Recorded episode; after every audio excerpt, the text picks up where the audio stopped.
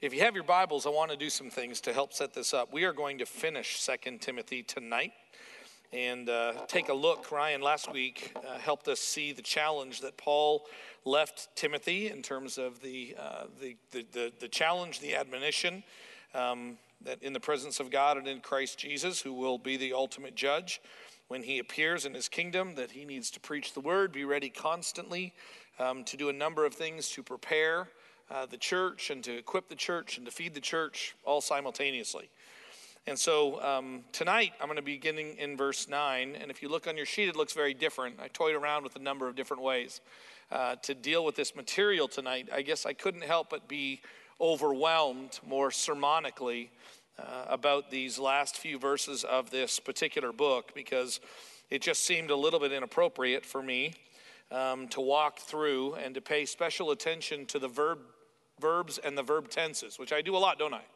The verb for this is, and the verb tense for that is, and therefore the interpretation of this is. And here's what's kind of going on, and I've, I've done a lot on historical background. Here's the location, here's the place. This is the context. This is, these are the, uh, the, the religious or the political ideas that are kind of circulating in the area. But actually, in this particular closing, there are 17 names.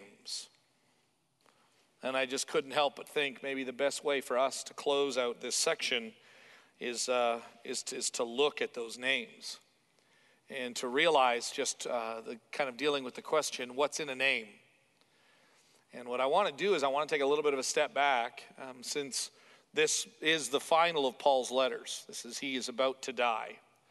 Uh, we don't know if uh, Timothy even makes it to him, so it's pretty much the end for him.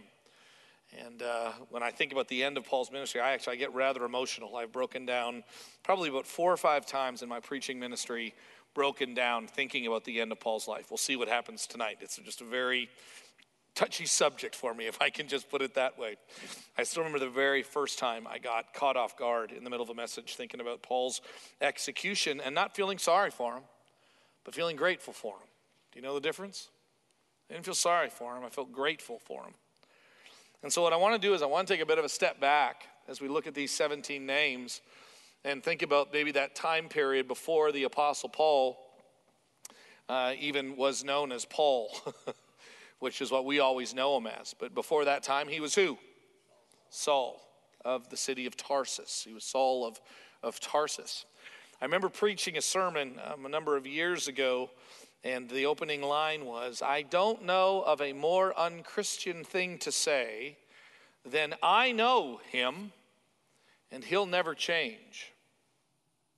I just don't I think that's probably one of the most uh, godless things that somebody could actually say. To, just to argue that the grace of God is not capable or able to reach that person and then I kind of walked through the idea that I'm sure that at the end of the stoning of Stephen, and you have that little tiny beginning in Acts chapter 8, and Saul stood there giving approval to his death. And I began to kind of play it out in my mind like I like to do. I can imagine after Stephen's funeral, the church kind of gathering, right? Talking about the events. Okay, we need someone to replace Stephen because he was one of the deacons that was selected, one of the servants in that ministry. So we need to replace him. And finally, somebody just has to say it. You know, he was there. Who was there? Saul. You know, he was there. He was the one holding the coats. And I just have to believe that somebody, probably in that moment, out of somewhere between fear and frustration, said, that's Saul of Tarsus. I know him. He'll never change. And what that person may have said, right, that well intended, frustrated Christian person, because have you ever said that about somebody? I have. I have. I've looked at somebody's life and just could not see any point of connection that they would ever have with God that would change them. So I've been there. But what's very interesting is, is that in Acts chapter 7, Stephen preaches and he dies. And then in Acts chapter 8, the church begins to scatter because of the work of, of, of Saul and many others. And then in Acts chapter 9, while the apostle, uh, future apostle Paul, Saul of Tarsus, is on his way and he leaves um, the Jerusalem area, on his way to Damascus. And I remember the first time going to Israel, and we were told we were going to be up in the Golan Heights, looking out into Syria, and you would be able to see. I still remember our guide saying it, and, and me just kind of feeling like a jump in my heart. He said, and we'll be able to see the Damascus Road. The, well, he called it the road to Damascus. And I thought, I can't wait. like, I can't wait. I mean, can you take me to the spot where it happened? And we couldn't. Couldn't go there, but you could just see. Is that it? Is that it right there? Is that it? No, it's over here. Okay, I don't know if I see it. Well, do you see that? Yeah, okay, I see it. And that's the Damascus. We don't know where it happened, but that's the Damascus Road. And the Apostle Paul, to be Apostle Paul, is on his way, and Jesus encounters him. And I find it very interesting that it is during that encounter and the subsequent transformation in this man's life that what God does is he changes his name. Okay? At some level, changes his name. We don't really know why it happens. We know that in the previous chapter and then in the, even the beginning of this, he's Saul, and then all of a sudden he becomes Paul, becomes known more as, by his Roman name. Some people say, well, you have his Jewish name, and then you have his Roman name. Because he was obviously very Jewish in his upbringing and very Jewish in his perspective and his zeal. And then God makes him the apostle to the Gentiles. And you literally have a, a change in name. And he goes from Saul of Tarsus to the apostle Paul. And that name is a big deal. Um, it's, it's fascinating that when I went back and started looking at some of that old material in the last few days, um, Jesus actually says things like, uh, and I will show him how much. This is Jesus or God speaking actually uh, to somebody else about the Apostle Paul. And he said, and th- this is what this was I will show him how much he must suffer. Do you remember what it says? For my name. That's what the Lord says. I'm going to show this man how much he must suffer for my name. The idea of name in the Bible represents a whole lot more. It represents that person and that character, and particularly of God. And so I guess we shouldn't be surprised that one of the next major sections that we actually see, so Acts 9, you have the wonderful conversion on the Damascus Road. Acts 13 is the next one. Take a, uh, take a look in your Bible just so you can see it. In Acts 13, it's a, it's a major shift. You don't know it's a shift yet. Um, as, as Luke is recording the material, who, by the way, is a companion of the Apostle Paul and one of the people mentioned in our text tonight, when you look at it, um, if you look at the Acts material, up until this time, it has been about Jerusalem, location, and it has been about Peter predominantly. I know John occasionally, but Peter predominantly. Even in chapter 12, you have James, the brother of John, executed. You have Peter in prison, Peter rescued. And then all of a sudden, in, in, in, the next chapter, in chapter 13, interestingly, what you actually have is a list of names. Look how this begins. Now, there was in the church at Antioch prophets and teachers Barnabas, who we know, Simeon, who is called Niger, Lucius of Cyrene Manaen, a lifelong friend of Herod the Tetrarch, and Saul. And while they were worshiping the Lord and fasting, the Holy Spirit said, Set apart for me Barnabas and Saul for the work for which I have called them. And then, after fasting and praying, they laid their hands on them and sent them off. And so you have a list of five names, kind of very significant names, showing a number of different uh, divergent backgrounds and ideas and, and even political connections.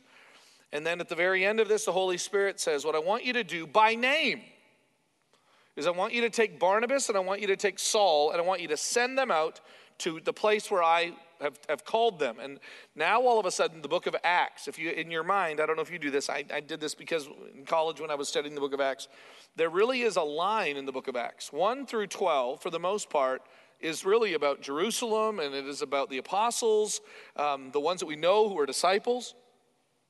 That is the predominant work. I know that in 8, we've got an, an expansion out uh, into Samaria, but for the most part, it is about Jerusalem and the work that the Holy Spirit is doing there. But the Holy Spirit said, um, through Jesus Christ, the Holy Spirit actually said that ultimately, after I empower you, I'm going to send you out from Jerusalem to Judea to Samaria to the very ends of the earth. And so 13 is the start of the rest of this. Now, here's the part I want you to just think about as we look at the closing of this particular book is that God sends out as his ambassadors people with names like real people. I don't think we understand. I think, I think sometimes we can be um, uh, quietly, um, unintentionally. Uh, I don't know. I don't know if I want to use the word duped, but somehow misled. We, we kind of fail to recognize just how critical it is that someone share the good news about Jesus Christ. Like someone, like a real person shares the news. In the end, it's just kind of like, yeah, we kind of collectively should go preach. Who? Who's going to do that? Well, you know, someone. No, I want to know who is going to do that? When, when we get into our staff meetings, and I don't know if the staff get frustrated me with me when I do this, but occasionally, now they've stopped doing it because I found that if you if you kind of challenge in certain ways, people kind of adapt, right, the way they, they, they operate. But I remember years ago, someone would make a comment, and I get it, I've, I've been there, I'm still there in, in many instances. Um, we can't get anybody to da da da. We can't get anybody to, to join a fit team. Somebody might say that. We can't get anybody to join a fit team. I love to ask the question well, who's the anybody you can't get? what do you mean? You can't get anybody. No, I want to know, like, I want the names of all the people that you spoke to and they looked at you and said, I will not be on a fit team. I just want to know their names. Well, okay, there's not real people involved. I'm just, I'm getting the sense that there's not. And I love to point that out. I mean, maybe because from back in my sales day, right? The guy would always say, Who wouldn't buy? Like, who wouldn't? Who could you not? And I, I thought, okay, I better have an answer. So we ask that question all the time, don't we, Paul? We ask that question. So who won't go on that mission trip? Like, who did you ask? And they said, I don't want to go to, who was that? Well, nobody. I don't actually talk to people. Like, I don't actually sit down. I don't actually sit down and say, hey, would, would you mind being on a fit team? Um, that's what bulletins are for bulletins. I mean, for those of you that have asked me, hey, can I put our little thing in the bulletin? You know what I say. Don't expect anybody to respond to it necessarily. It's great information. It is, it's good information.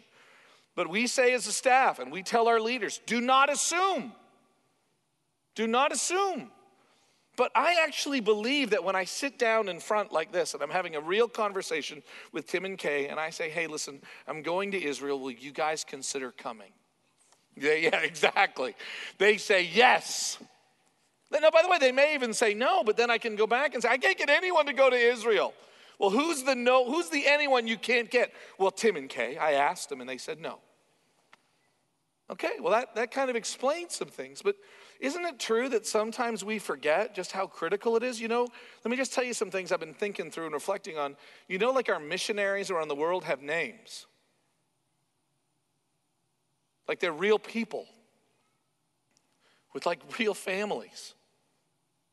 And so we're not just grateful for missionaries in Ethiopia, it's Jake and Erin Moore. And they have served there for a long time, faithfully.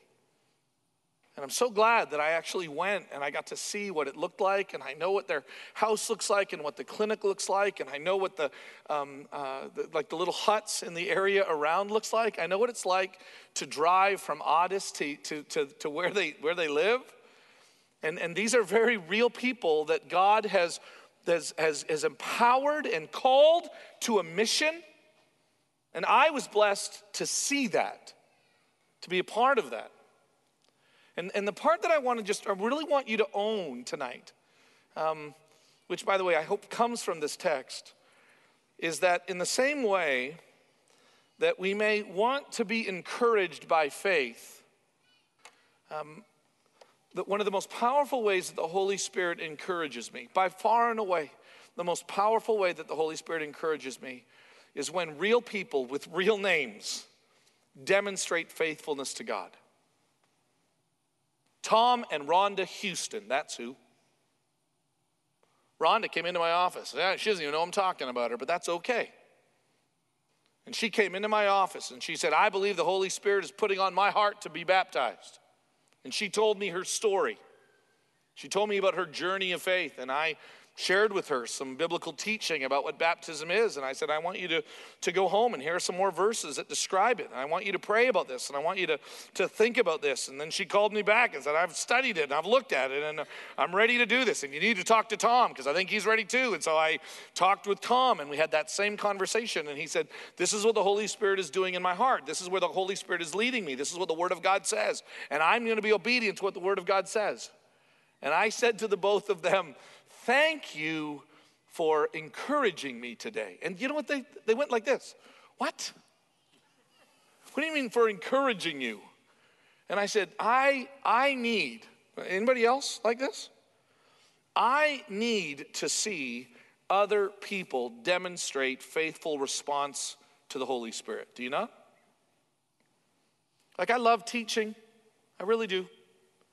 And, and teaching can be helpful, and the Word of God is so powerful. But it was never meant to be just given to us as these principles and these ideas. No, no, no. It's these principles and these ideas that are true, and these are the people in this book that it transformed or challenged or rebuked or exposed. And then you and I have an opportunity, because we have names, to kind of continue on the legacy. So the Holy Spirit said, I want you to set apart for me Saul and Barnabas, and I want you to, to send them out to the place where I want them to go. And they, they head out and they go to southern Turkey. And then they head out again. And they think they're going to China, but God actually sends instead Paul, Acts 16, to Europe. Who is grateful for that? And he goes to Greece instead of China. You have no idea that Macedonian call is, is probably the reason why. Okay? In God's sovereign plan. Maybe, maybe I, I, just I think of that call a lot because if you look at it, Paul's looking at going up to Turkey around the Black Sea and heading the other direction. And the, the Macedonian call is like there's a man in Macedonia saying, Come over here. And the Spirit of Jesus is what the text says hindered Paul from going there, and instead he goes, he goes to Greece and then on to Europe, gets the, gets the call. Now, by the way, God sends others to India and to China, by the way. So it's not like nobody's gone in that direction. No, actually, even some of the apostles went in that direction. But it is just amazing to think about what happened because God sent a man named Saul. Let's look at our text.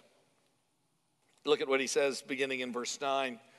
Do your best. It literally is that, that is a word that's used a couple of times in this text. It means with great urgency. Uh, Paul is, at some level, recognizing his life is near the end. He keeps talking somewhat like that. It's a little bit of a. Um, I don't know if how long I'm going to have. I don't know. It seems like there's uh, more and more persecutions that are happening in the Roman Empire. Uh, this is right near the end of Nero's reign. And so, for whatever reason, I don't know if, if, if the, if the Holy Spirit told him, uh, you don't have much time left, but do your best to come to me. And then the word there for soon is, is just the adjective or the, uh, the adverb quickly. So head in this direction. And, and we don't really know exactly, uh, uh you know, all of the factors that go to it, but here's one of the major differences. When, when someone says, you know, I really need to get home, for example, someday, and probably in the next number of years, I'll get the call that my mom or my dad, who are now in their mid to late 80s, right? They're not going to live forever. Mid to late 80s, Andrew and I are going to get the call, right? Her parents or my parents or somebody, and what are they going to say? Come home quickly. And so, you know what I'm going to do? I'm going to say, hey, babe, we, we probably both should go. They said we need to come home quickly. Dad doesn't have much time. And I'm going to, I'm going to, you know, AmericanAirlines.com. I'm going to go to an airport in Stillwater, fly to Dallas, and be in Calgary by lunch. Literally, 1,820 miles, and I'll be there by lunch. That's kind of what we can do. That's not happening back here, right? First of all, if you try to go by land, it's incredibly, incredibly, incredibly expensive and dangerous. And if you want to go, and in the wintertime, it's even more so freeze to death on these roads. Okay? So you've got a lot of complications and difficulties. If you go by sea, and it's about to be winter, you can't even go. So the concept of, hey, I mean, imagine what it would be like to be in Rome under house arrest prison, somewhere in that line of, of, uh, of, uh, of events, and you're writing on a piece of paper and giving it to a guy, Tychicus or Erastus, and saying, hey, can you get this to Timothy, who's in Ephesus? and then he's got to travel there, and then, you know, Timothy opens it up and it says, Come to me quickly. Okay, how, how long have you been walking, Tychicus? Oh, eight months. okay, what, what, what month is it? March. Okay, I can, might be able to make it by Christmas.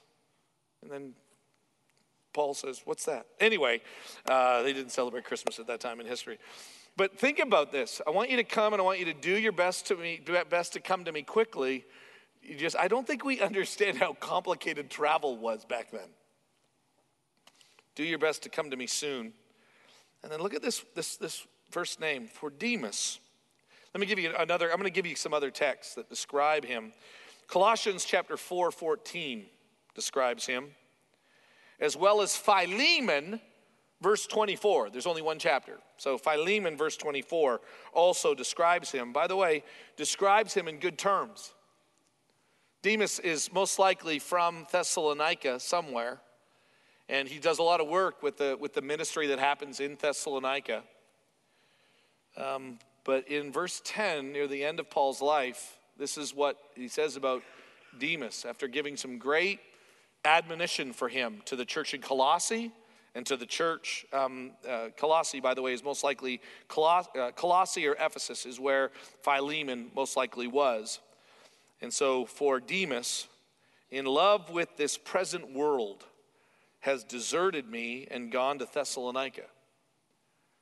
And so here he has, um, at some level, and Paul's going to be talking about this, is that as much as these names are encouragement and these names are wonderful, sometimes there's a Demas that exists. And we don't know the fullness of it, but Paul does say this. I don't think it's glowing terms. It's not um, I love in, in the book of Philippians, one of the nicest things he says about anybody is Timothy. And he says, I have no one else like him who genuinely cares for your interests. That's what he says about Timothy. Okay? what does he say about Demas?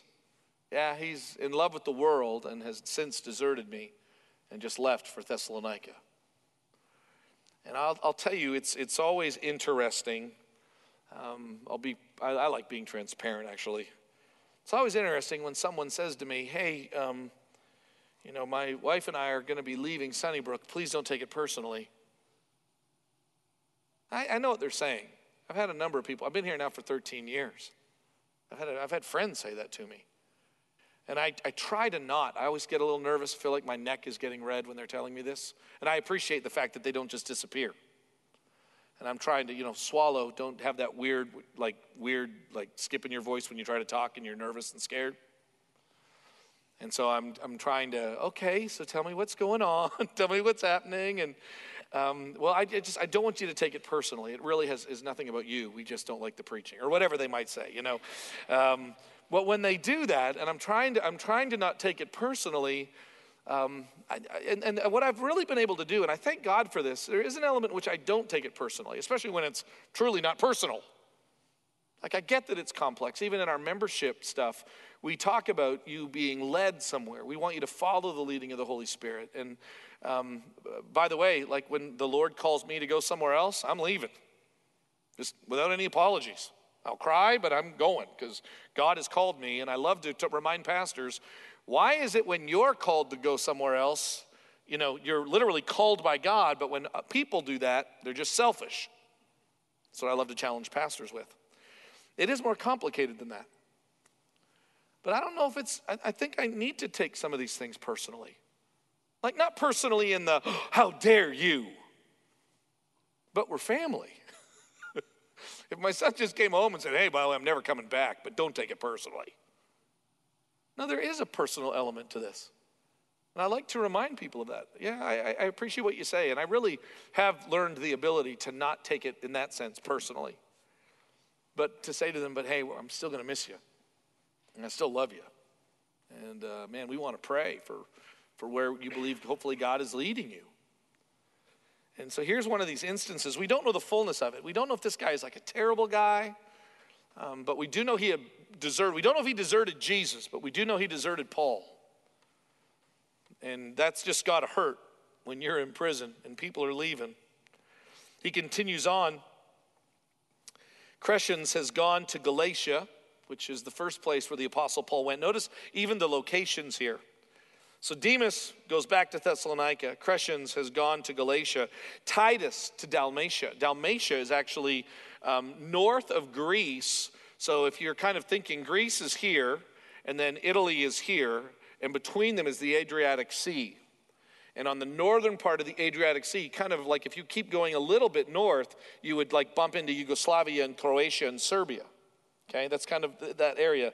That Dalmatia is on that uh, the uh, would, I guess it would be the east side after the after the Adriatic Sea. It's that province there, and that is where Titus is now gone to continue to do ministry. So here Paul is near the end of his life, and I love this. He's still keeping track of where everybody's going. Titus has gone to Dalmatia, verse 11. This is one of my favorite people. I can't wait to meet him. Luke alone is with me.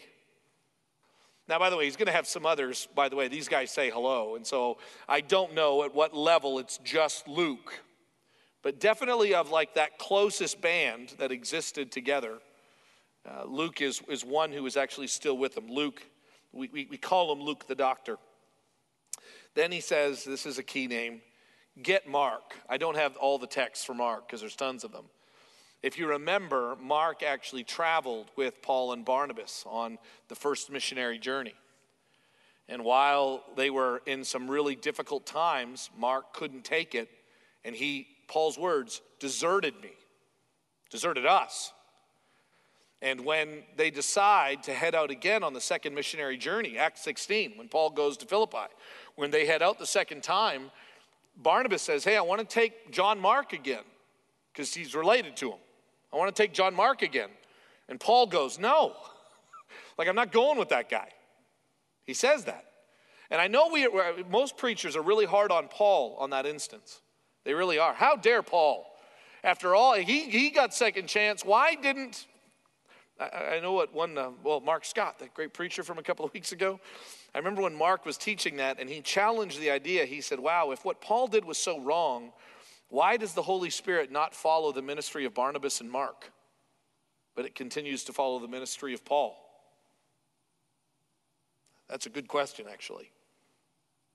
So, for whatever reason, the Apostle Paul is the one that Luke continues to record, and that the Holy Spirit continues to write down his events.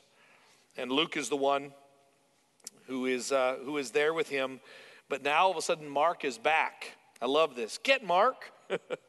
so, whatever, whatever difficulties in Acts 15 that take place, uh, here's another great reminder of the power of names is that I don't know what happens to Demas, but there is always a chance for restoration, is there not? There's always a chance for restoration. And I love that statement here in this letter. Get Mark and bring him with you, for he is very useful to me for ministry. That word there is diakone, or it means ministry or service, where we get the English word deacon, which is just a Greek word that we make into an English word. It means for service or for ministry. And the Apostle Paul says, Man, if you could bring him here, right? I'm getting ready to die, but the one thing I'm not going to do is stop doing ministry. And can you bring him? Yeah, the same one that I wouldn't go with. Well, we've, we've, we've, we've since not just reconciled, but either he's grown up or whatever, uh, but we have, we have been brought back together. And the Apostle Paul is recognizing the use of Mark for continued ministry. Next, Tychicus. I have sent to Ephesus. Ephesus. Let me give you some, some verses on him. Acts chapter 20, verse 4 mentions Tychicus. Ephesians chapter 6, verse 21.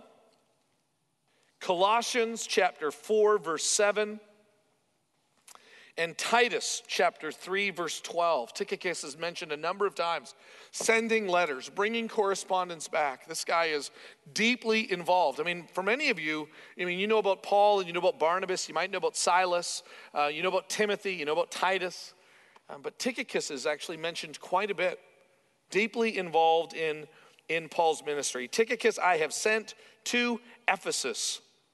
And when you come, bring the cloak that I left with Carpus at Troas. Carpus, only found in this one particular instance. Nowhere else in the Bible is he mentioned. But I left him at, I left Carpus at Troas. And by the way, going back to verse 13, so when you come, bring the cloak. That is a, uh, the, the Greek word for that is, it means like for, especially in winter, like a, the heavy outside garment that particularly uh, a lot of the, the, the, the preachers, just so you know, Paul was not the only, and I don't just mean Christian, but there were a number of philosophical teachers and preachers that would travel around and they would wear kind of this, this humble looking outer cloak. Um, the, the outer garments that people would wear would kind of symbolize who they were. Roman senators, politicians, businessmen would dress a certain way. And, and preachers and philosophers and teachers would dress a certain way. And so this is a very somewhat of a technical term that he is apparently using. Uh, I doubt if he forgot it there. He just left it a different time, maybe expecting to be able to go back, and he's not able to go back. He says, I want you to grab my cloak. I left that with Carpus at Troas. And then he says this, and also the books, and above all, the parchments. And so the books most likely are going to be, it could be, it could be anything, but most likely it, it would be oh, the Old Testament scriptures at, at some, in some strange way, because uh, it's really complicated to get books. It's not just like, well, where do you get them? Amazon? It's not that easy to get these books. These books would be written on letters uh, or on, on paper, like papyri okay, which is what he would have written his letters on, we believe. And then he actually says, and above all, the parchments. The parchments were the ones that were much more valuable and were written on animal skins, on basically on leather, so that not only could you write out on it, but then you could actually scratch it off and you could write again. And he says, I want those. Can you make sure that you bring those to me? I, I uh, heard Mark Scott again uh, preach a number, number, number of uh, months ago, maybe years ago now. He was just describing just the value of books. He used to always teach us just how valuable books were and how critical. And, and Paul, near the end of his life, you know what I need? I need you to come. I need my coat. Oh yeah, what I need even more than my coat is I need I need these books that are going to remind me of the Word of God. Um, I got I to share this with you. There's a, a couple of young men in our uh, congregation, college students, two of the, two of the most uh, genuine and kind and gracious men I've ever met in my life. The last name is Brinkman. They're from Texas. And uh, these two young men, how many of you guys know the Brinkman brothers, Brinkman twins? They're just, they're crazy, amazing young men. They're the ones that you stick around with a number of other people. They stick around after service and just clean up all our communion cups, and just on their own, just Kind of like, well, my daddy taught me to do that, you know, good old Texas boy.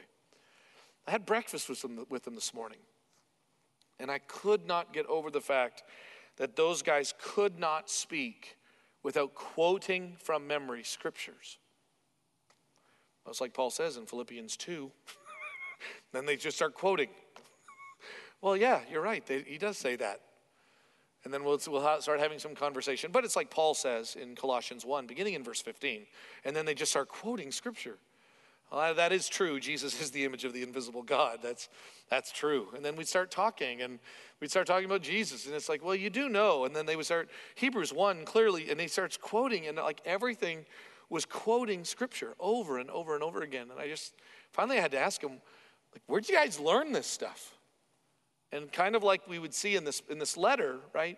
Paul says, the people that have taught you is your mom and your grandmother, Lois and Eunice. And uh, well, my mom and dad just really value the memorization of Scripture. So they just had us as young boys always memorizing the Scripture. So I always have it with me. I just couldn't help but think about how just valuable that is. So Paul has not only Scripture memorized. Um, I love this. Uh, there's a there's how many guys know the name J.I. Packer? Anybody know who he is? Famous writer. He is now blind, like my father. He's now blind. And uh, he made the comment I am so glad I committed so much scripture to memory because now I don't need them. and truly, he's a walking Bible. And he's like, Yeah, I don't, I really don't need my eyes. My eyes have served their purpose in this body. but I have the word of the Lord like in my mind, burned into my mind. Morgan challenged our staff this week to memorize scripture. Like, when was the last time somebody said to you, you know what, I really want to encourage you to spend more time memorizing scripture? Last week, I was with my son in, in St. Louis with Maxwell, and uh, he, we, we, we skipped college together to go to a hockey game. But after that, we were driving back from St. Louis, and I asked him what he was doing because he was just kind of, he said, I'm just, he's doing it for class. Don't want him to sound more noble than he is. Want to be truthful. Well, I have some memory work. And some of my most, my fondest memories, sometimes when you hear me able to recite scripture, it's because I was forced, strongly encouraged for a grade, however you want to put it. Um, and I'm so grateful for that. Looking back, I'm so grateful that I had professors that did that. This is kind of what Paul is, is getting at here, these Old Testament scriptures. I want them. Um, I just, I don't know how critical it is. I don't know when we're not going to have these things. And it is just so important that the word of the Lord doesn't just stay here, but actually gets put into here. Well, we already have Demas, who's a bad guy. We got another one being mentioned here now Alexander, the coppersmith.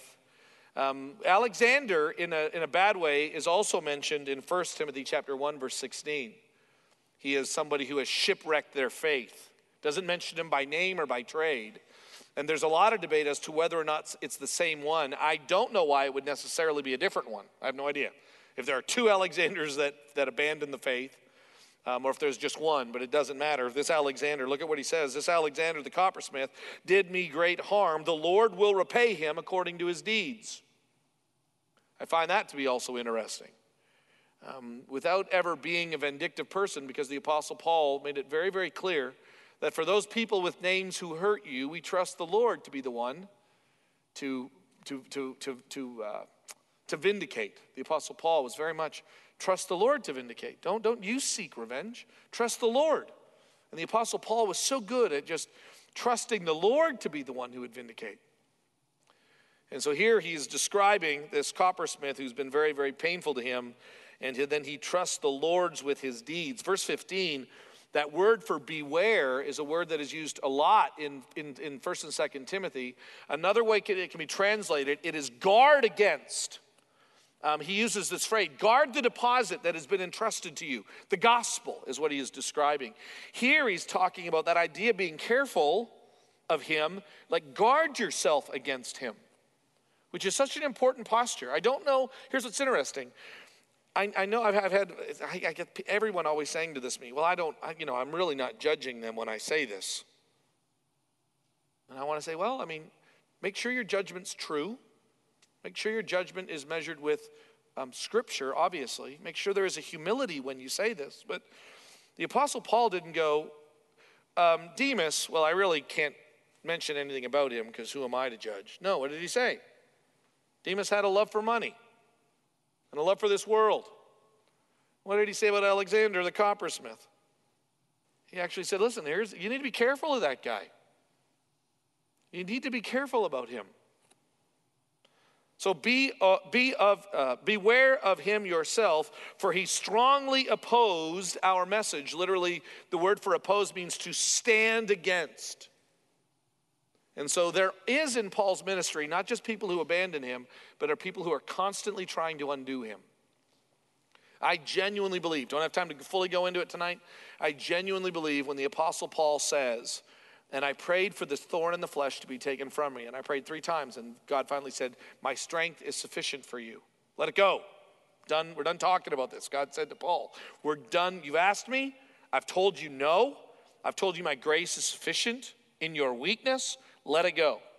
I genuinely believe that the thorn in Paul's flesh are those people who are undermining the ministry that he is doing.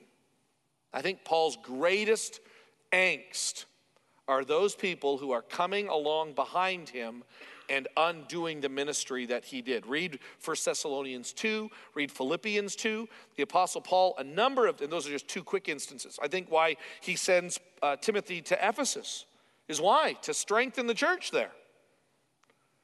And people come behind him, Judaizers, the book of Galatians. Man, I, I hear that, that people are coming along and they're stirring up trouble. And the hardest thing for someone who is dedicated to the proclamation of God are those, for whatever reason, who are just who are trying to undo it at every step. Um, do you remember the story of Elijah on Mount Carmel? And what does he do? He does this incredible message. Fire comes down, and as soon as the, he kills for the 400 prophets of Baal, and as soon as they're dead, what happens? Jezebel threatens him. Uh, it, the day will not go down until I have your head, Elijah. And Elijah runs off, mad. I don't think he's afraid to die because when he finally meets God, he's like, just kill me. If you're afraid to die, you don't tell God to kill you. You know what Elijah doesn't like? It doesn't matter what I do, it doesn't matter how great the revival is, it doesn't matter. There's always a Jezebel undoing everything I'm doing, and I'm just sick of it. One of the reasons why I believe that's the real key in Elijah's ministry is God says to him after he speaks to him in this quietness, God says, I, I, want you to go home, and I want you to go home this way. And as you go home, I want you to anoint Elijah or Elisha. I want you to anoint um, uh, uh, King somebody, Ben Hadad. I think it's King Ben Hadad and I want you to anoint um, Eli, uh, um, Yehu. Yehu will be king of Israel. Ben Hadad will be the king of Syria, and I want you to anoint Elisha. That's a weird ending to the story. Wait a second here. So I come down here, I want to die, and your answer is go home and anoint these three people? If you look at the text, those three people are going to deal with Ahab and Jezebel and all of the things that Elijah is complaining about. And here is the lesson that I needed to learn from, uh, from 1 Kings 19 is that God, without any kind of explanation needed, buries his workers and continues his work. Hey, Paul, like I know it's the end of your life, but it's not the end of the kingdom. Like, hey, Paul, like I know that in Galatia things are beginning to unravel. but the good news is, Paul, you're not the one in charge of this. Like sometimes I know what it's like to just think that, um, like Sunnybrook is up to me and the, and the staff and the elders. Like that's who it's really up to, and it's not. And if I die in Mexico next week, everything's good. It's just all good. We were traveling one time to a conference in Atlanta, and almost everybody on staff was on the plane. and we were kind of laughing. Man, if this goes down, it ought to be interesting Sunday, don't you think? It'll be interesting. I wonder who's going to preach. remember that, Paul? We joke around. If this goes down, I wonder who's going to preach. And then we would laugh. And I found, did we not find great comfort in this, Paul? Someone, I don't know, they'll call the college and get Mark Scott to come preach. That'll be great. Wish I could be there actually, now that I think of it. Isn't that a great? Isn't, I, mean, I don't know if you find comfort. I really do. I find comfort in that thought. It's able for me to even say goodbye to my sons when they leave because the work in them is not done. God's going to continue to do this amazing work. And so here he is saying, Hey, I want you to be on, on guard. I want you to be careful. Look at verse 16. At my first de- defense, literally the word is apologia, where we get the word apologetics. At my first defense, no one came to stand by me, but all deserted me. And then Paul says, like Jesus on the cross, like Stephen when he is about to be killed, may it not be charged against them. Now, God will be the final one to make that decision. But Paul, the one um, who has experienced God's grace, says, You know, I really do pray that the Lord does not hold it against him. By the way, that doesn't mean they just get a pass. It just means Paul is trusting the Lord with his grace and his mercy. I mean, um, let me ask you this question. If, if you want to know a test of your own maturity, if you know somebody who's wronged you, I'm not asking you if you can just forgive them. I'm asking, is it how well would you be able to say, man, I sure hope the Lord, and you can mean it, I sure hope the Lord doesn't count this against them. I sure hope they have found peace, and I sure hope they have found grace and reconciliation with God. That's a hard thing to say, isn't it? When they've wronged you, when they've deserted you. Verse 17, but the Lord, everyone else leaves me, but what? But the Lord stood by me and strengthened me so that through me the message might be fully proclaimed. Um, That is a very interesting word that's used sparingly in the Bible. Um, some people believe that Luke, since Luke is with Paul, that Luke might be the one writing this because the, the language between 1st and 2nd Timothy is a little bit different. This is the word that Paul or that Luke uses in Luke chapter 1 when he says, I want to write for you, Theophilus, a full account of all that Jesus began to do and teach. That's what the same, same, same Greek word. I want, I want you to know the full picture. I want you to know the, the full story. And what does he say? The Lord stood by me and strengthened me so that through the me, the message might be fully explained, fully proclaimed, and all the Gentiles might hear it. So I was rescued from the lion's mouth. And most likely, this is the use of lion, which, by the way, sometimes means Jesus. I doubt that in this instance. It can also mean the devil. I think that's this one, obviously. I was rescued. Same word. Um, God deliver us from evil. It's, it's not the usual word for save, sozo. It's actually the word meaning um, to, to, to deliver from. So, the same way that we pray, God, deliver me from evil, that's, that's this word here, rescued from the lion's mouth. Verse 18, and the Lord will rescue me from every evil deed and bring me safely. Here's what you got to do you got to circle that bring me safely. That is actually the word for save. That's actually sozo. What will God do? This is, remember, I always, I'll tell you this sometimes, that the word save in the Bible is actually found in a number of different tenses. That sometimes the Bible says, I was saved. Sometimes the Bible says, I am being saved. And then sometimes the Bible says, and then one day I will be saved. Why? Because salvation is such a deep concept. It's such a, a wide, it's this rescuing, it's a, it's a rescue that keeps rescuing. It's a healing, it's, a, it's being healed that keeps on healing. And what does the Apostle Paul say? Is that not only has the Lord delivered me and rescued me from all of these evil deeds, but one day he will, and I find it fascinating that they use this phrase, he will bring me safely into his heavenly kingdom. Really, what Paul is saying is that one day God will ultimately save me from all harm. Philippians chapter 1, verse 6. What does Paul say? Do you know this verse? This is one of the ones I had to memorize. For I am confident in this, that he who began a good work in you will see it unto its completion. Its, its, its ultimate maturity, its ultimate fulfillment. This is what I believe that he who began a good work in you will see it through to the end. You know, that's one of the reasons why I love doing ministry is to see the work that has that is begun in people to watch it grow into its fullness. And the apostle paul is saying like that's what i'm talking about. Like i totally believe that the holy spirit is going to do work. Actually remember earlier in the letter paul would say to timothy like i want you to be patient with people. And he, he talked about there was a very really weird greek word and it just meant like this willingness to like just go on and on and on and to just suffer long with people that don't get it and people that are wronging you and you just that that's the mark of a godly person a person who is mature who can just endure and endure and endure. Why how do you do that? Here's how you do it. Because you know that god is the one who will bring me safely home. That's, that's not just kind of rescue me from hardship. No, because the Apostle Paul says in the book of Acts to the Ephesian elders, Paul says, For the Holy Spirit has told me everywhere that I go that prison and hardships await me. So Paul, this is what Paul said simultaneously. Everywhere I go, I'm going to get beaten for my faith. I'm going to end up with all of these difficulties, and everybody is fighting against me, and everybody is delivering me, but the Lord will strengthen me, and the Lord will see me through to the end, and He will deliver me safely into my eternal home. How do you do that?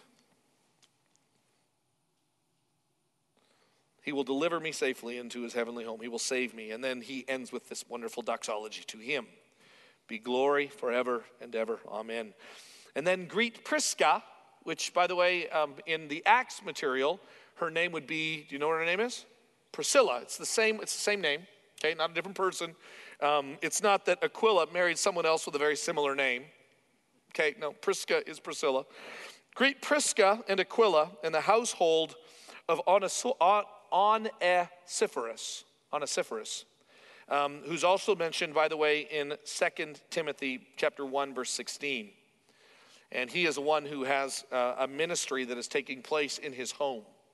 And Paul mentions the ministry that is taking place, taking place there. Erastus, who is mentioned in Acts chapter 19, verse 22. Erastus remained at Corinth, and I left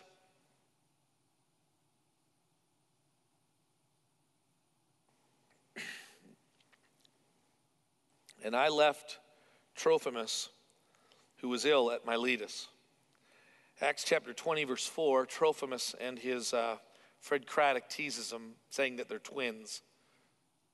Um, Tryphena and Tryphosa.